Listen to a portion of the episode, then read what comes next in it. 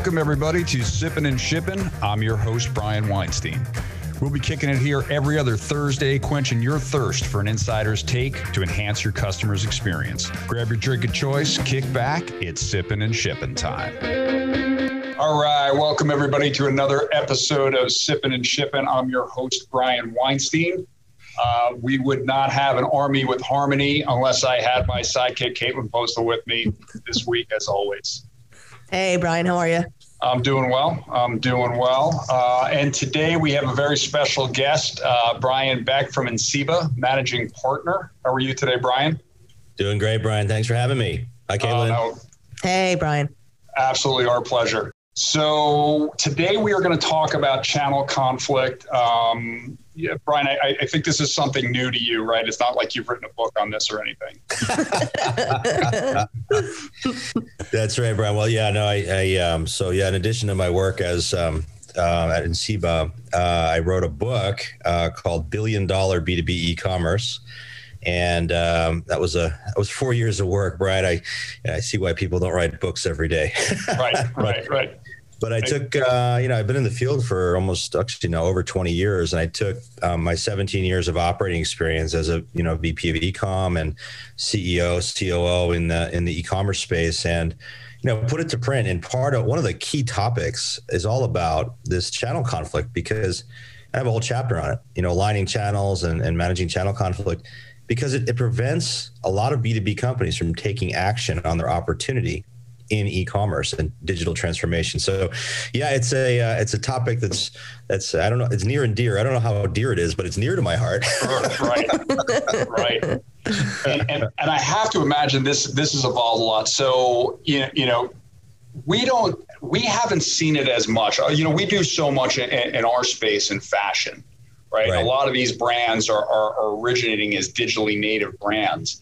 Um, but where, where we heard about it a lot is, is, retailers sort of trying to force people's hands on yeah. on managing their con uh, their their uh, e-commerce channels and and sure. or, or their sales channels. How are you finding that? Where where does the retailer stand today? Yeah. So it's interesting. I mean, yeah, if you're, and by the way, I was in the fashion business for a little while. I ran e-commerce for PacSun, which is mm-hmm. Pacific Sunwear. And so, you know, I've been in the apparel space. Um, and so I, I, understand that aspect of it. And, you know, where I, where I see a lot of it in, in my world these days, uh, Brian, Caitlin is, is on, um, a lot of it's in the more traditional B2B markets, right? Where companies are selling to other businesses. And then, you know, if you look at it from an apparel perspective, it's, and I have a case study, for example, with VF in my book, mm-hmm. uh, which, which is in kind of that, that space, uh, VF Corporation.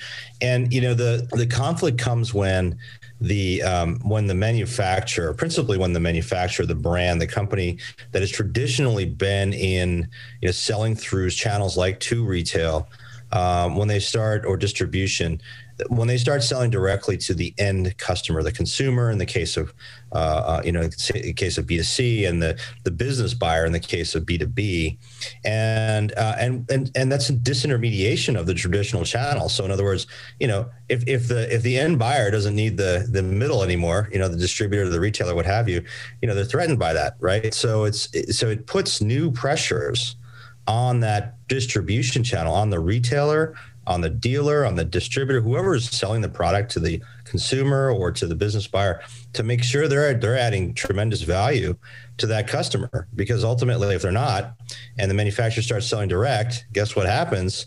You know that that sale goes to the uh, manufacturer. So, right.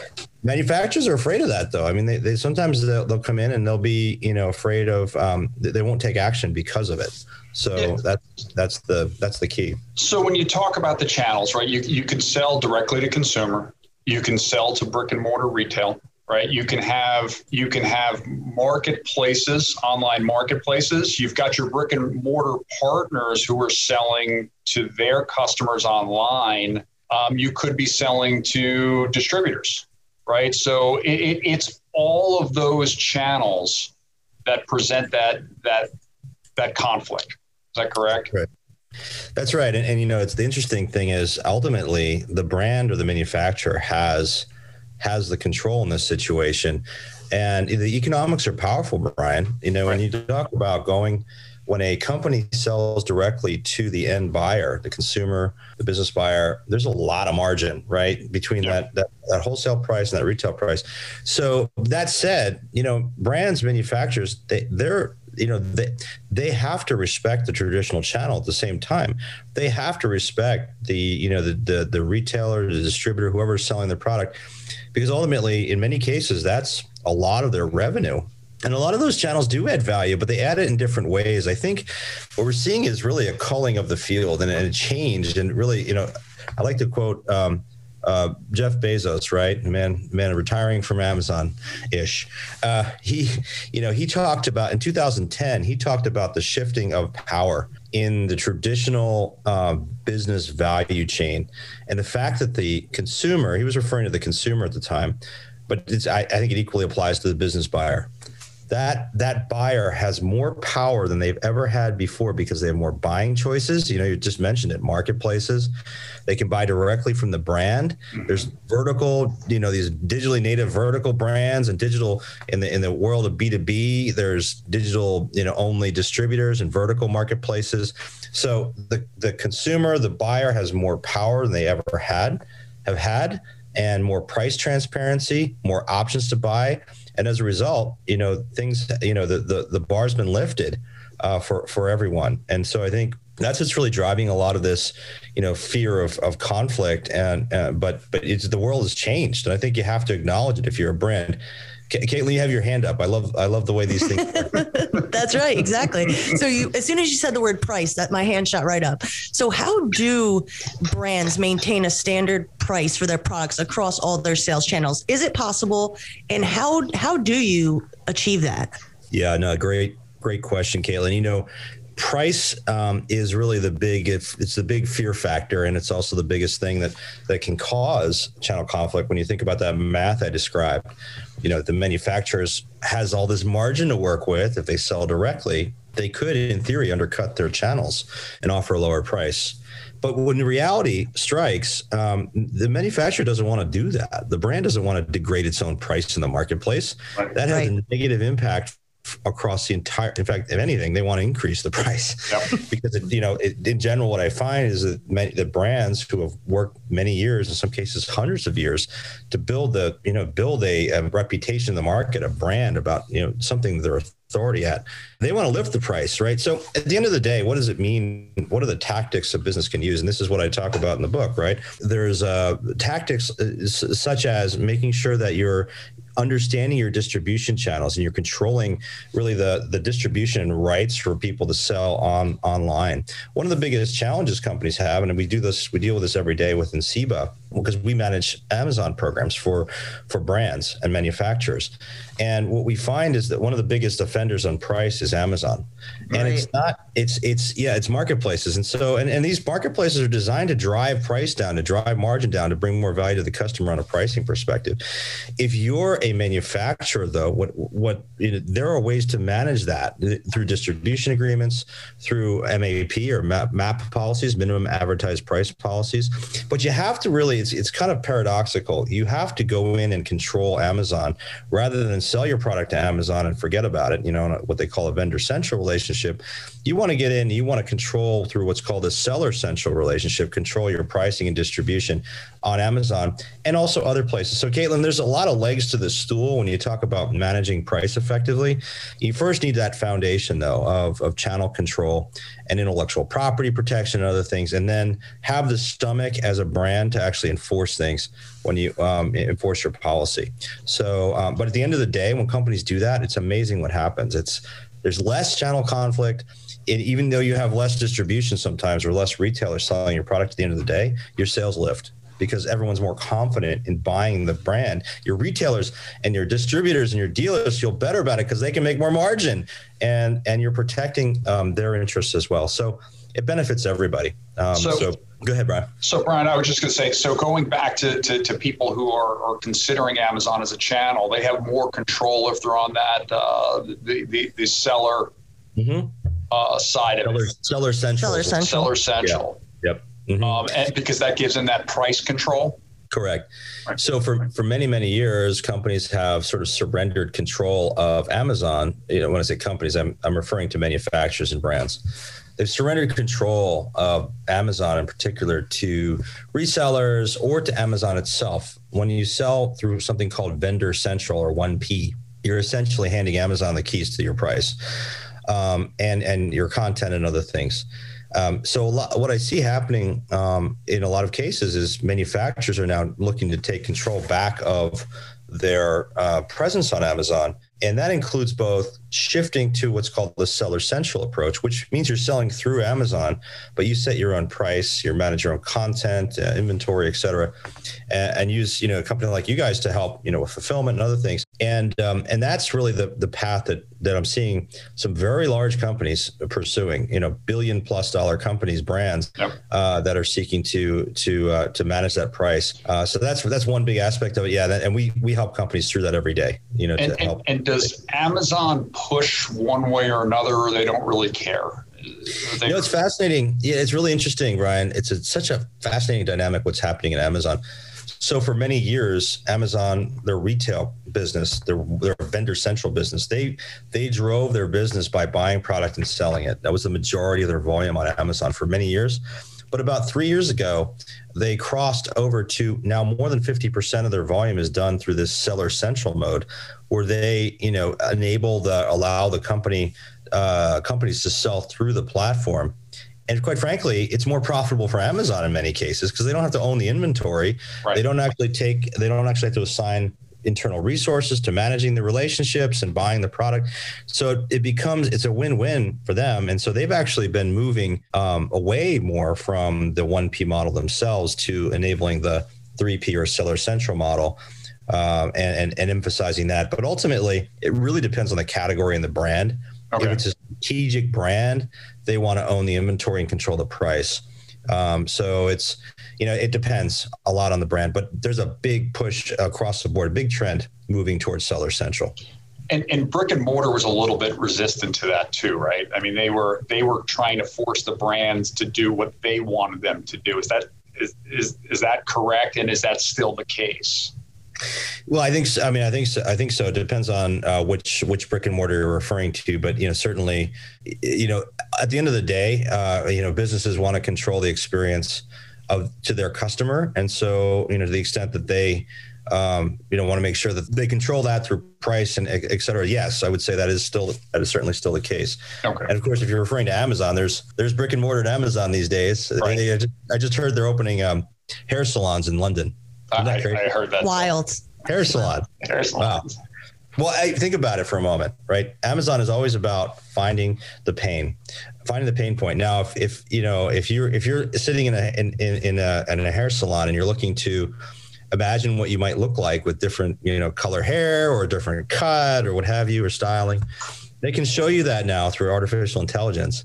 So Amazon is applying, as they, as they always do, they apply technology to addressing inefficiencies in a process. There's an example right? If you if you're sitting there and you want to know what the you know what my if, what my hair look like if it was dyed red, right, right.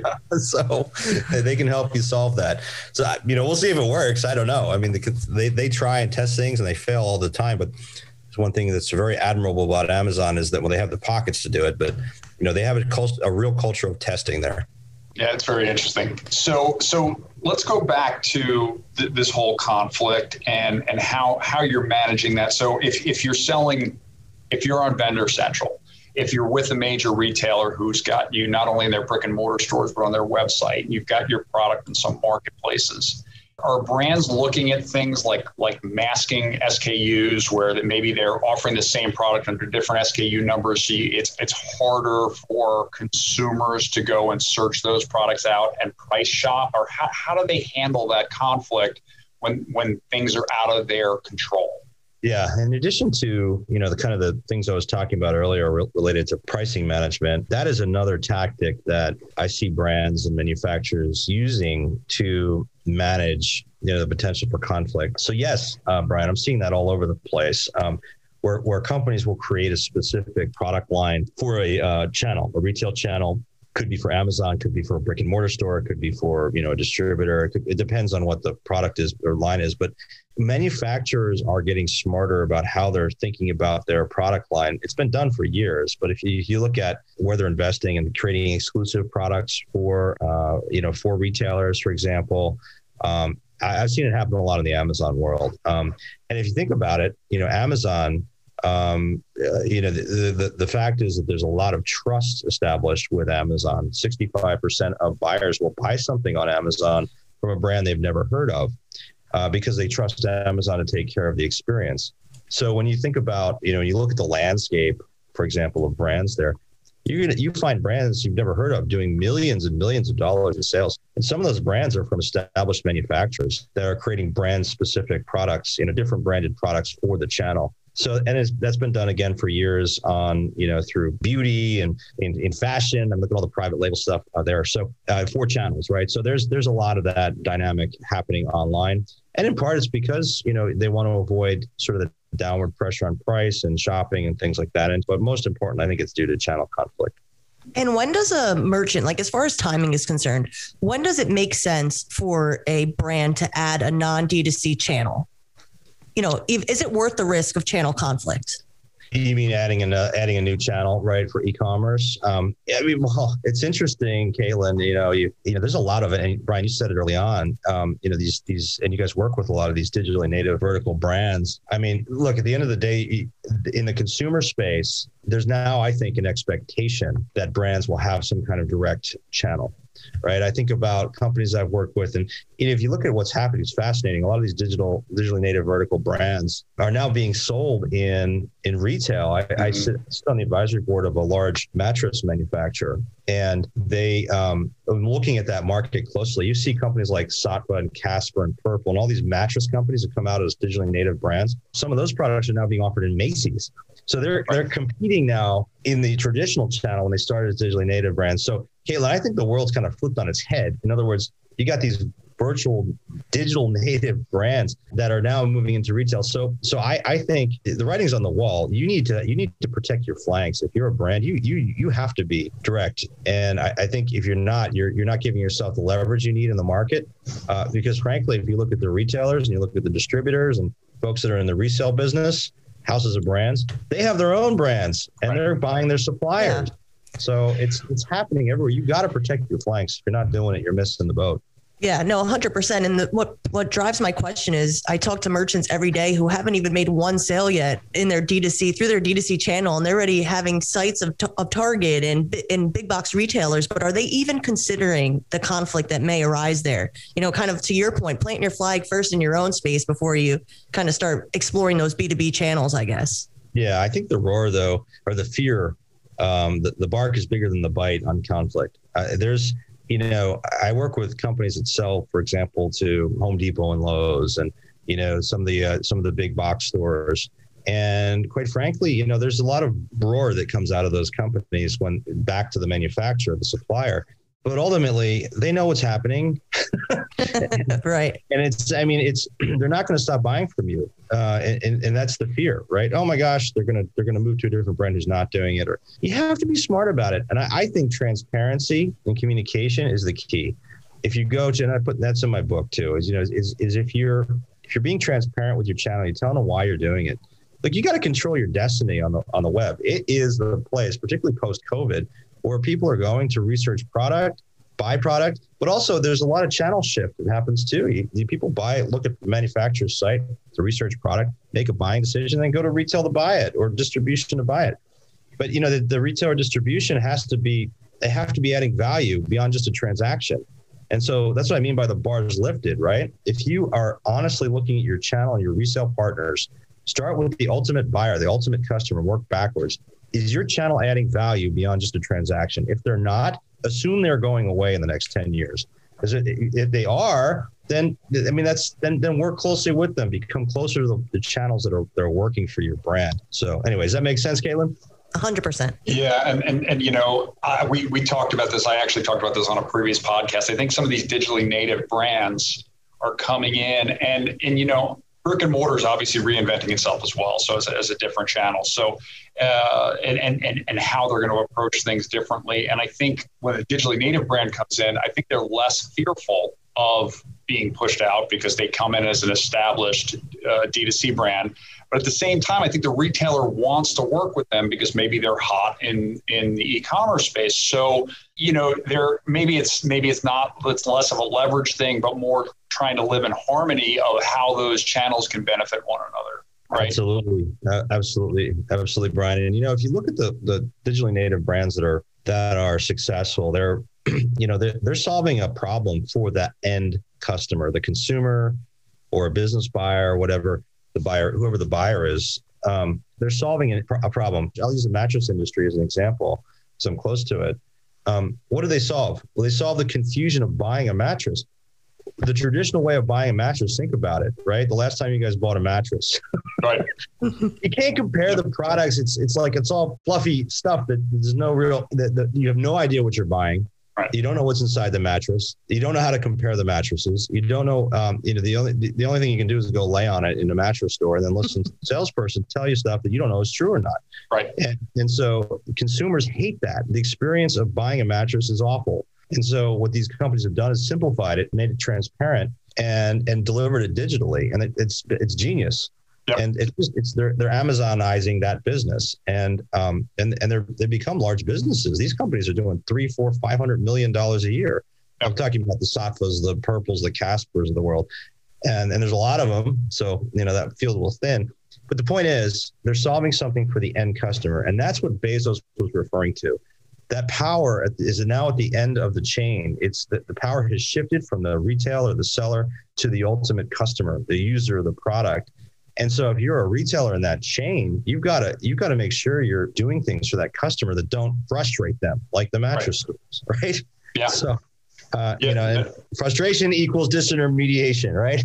exactly, exactly. No, I mean, it's really it's amazing how that that dynamic has shifted over the years and really, it just doesn't matter the wheres or the whens. The consumers want what they want, and they're going to get it from one channel or another. And, and everybody has to be prepared to sell to to them and, and meet their needs. Absolutely. You know, another great story. When I was researching my book, guys, I was looking at looking for other industries like precedents. You know, in terms of you know what is coming to the B2B market, what's already happened in many cases to the B2C market. I use the example of the car industry, right? The automobile. Think about your own uh, journey recently in buying a car. If you bought a car in the last few years, right? It used to be 15, 20 years ago, the dealer would have all the power. They, they, they had, they controlled the sales process. You didn't know, you know, what you were, you know, what you exactly were buying. It's kind of like the mattress buying process. Um, and you know, it was, it was the power was a lot in the hand of the retailer. In this case, the automotive dealer and their margins were 15, 20% on the sale of the car. Today, fast forward, you've got a situation where the consumer has so much power, they have so much information, they can see transparently what they should be paying for the car. Is completely shifted to the consumer. Yep. Uh, and so those margins, which were 15, 20% 20 years ago, are now 3%. So how does what is a what is a smart car dealer doing? They've shifted their offerings to something which is service based when you're in the dealership, why do you think they push the, you know, the service plans and the warranties and all that? Because that's where they make their margin. Uh, they, they're playing off the fear of the consumer that the car is going to break or whatever, and you're, you're paying for these maintenance plans. There's good margin there. But the smart dealers realized that they needed to change their business model. They couldn't, they weren't going to make the money on the car sale anymore was everything else accurate, right? So that's and service, right? So that's where they make their money, and and they're doing fine. It's just yeah. a changing business. I thought for sure you were going to say that they pivoted and now they're selling mattresses online. that might be coming, Caitlin. Guess I not. I mean, watching the mattress come out of a little box, I don't think it works the same for Carvana, but who knows? Yeah. Very yeah. interesting point though, and a good great example there with the automotives. Yeah, I remember. I remember the first time I walked into a, a, dealership and I had like everything that I had printed out, and it was it, it told me exactly what their invoice price was. And, and, the guy finally looked at me. He's like, "Why don't you just give me the sheet and we'll figure out what you're going to pay from there." David saw some time. Just tell me what you can. Tell me what you're going to pay me. exactly. Right. Exactly. It's very different than it was. All right. So- well, I think we've done. I think we've solved uh, channel conflict. So uh, you know, our work here is done today. and and listen, I most people don't realize this unless you've already gone on and looked at our LinkedIn profile. This all originated for Brian and I on the banks of the Raritan down at Rutgers University. That's the right. Rutgers University, Nice. who, by the way, has the number seven ranked Yes. 2022 football. Isn't that amazing, class. Brian? I, I- you know, Greg Schiano, I have I give that guy credit. What a what a fabulous job in a very short period of time. We're going to be a real contender in four or five years in the in the Big Ten, maybe less. Yes. Now, I say that within my organization, who's got a, a lot of Ohio State and Michigan people. They all laugh at me because Yeah. We're their homecoming game currently. So, Uh-huh. but but we just landed another big recruit yesterday. I heard uh, some kid from six seven defensive end from Indiana. So he's Wow. coming from the heart of it, and he's coming. He's coming to the banks. Oh, that's fantastic. Yep. Yeah. Well, it's it's been long suffering, Brian. So Yes, exactly. All right, this has been uh, episode with Brian Beck uh, from Enceiba and uh, author of Billion Dollar B2B E-commerce. Really appreciate you coming on, Brian. I'm looking forward to seeing you the next time I'm in Pasadena. great. Good to see you guys. All right, Caitlin, you want to take us out? Sure. Thank you, Brian. And thank you, everyone, for listening. Check us out at sippinandshippin.com or on your favorite podcast platform. Uh, we'll see you uh, two Thursdays from today. Thank you, guys. Thank you.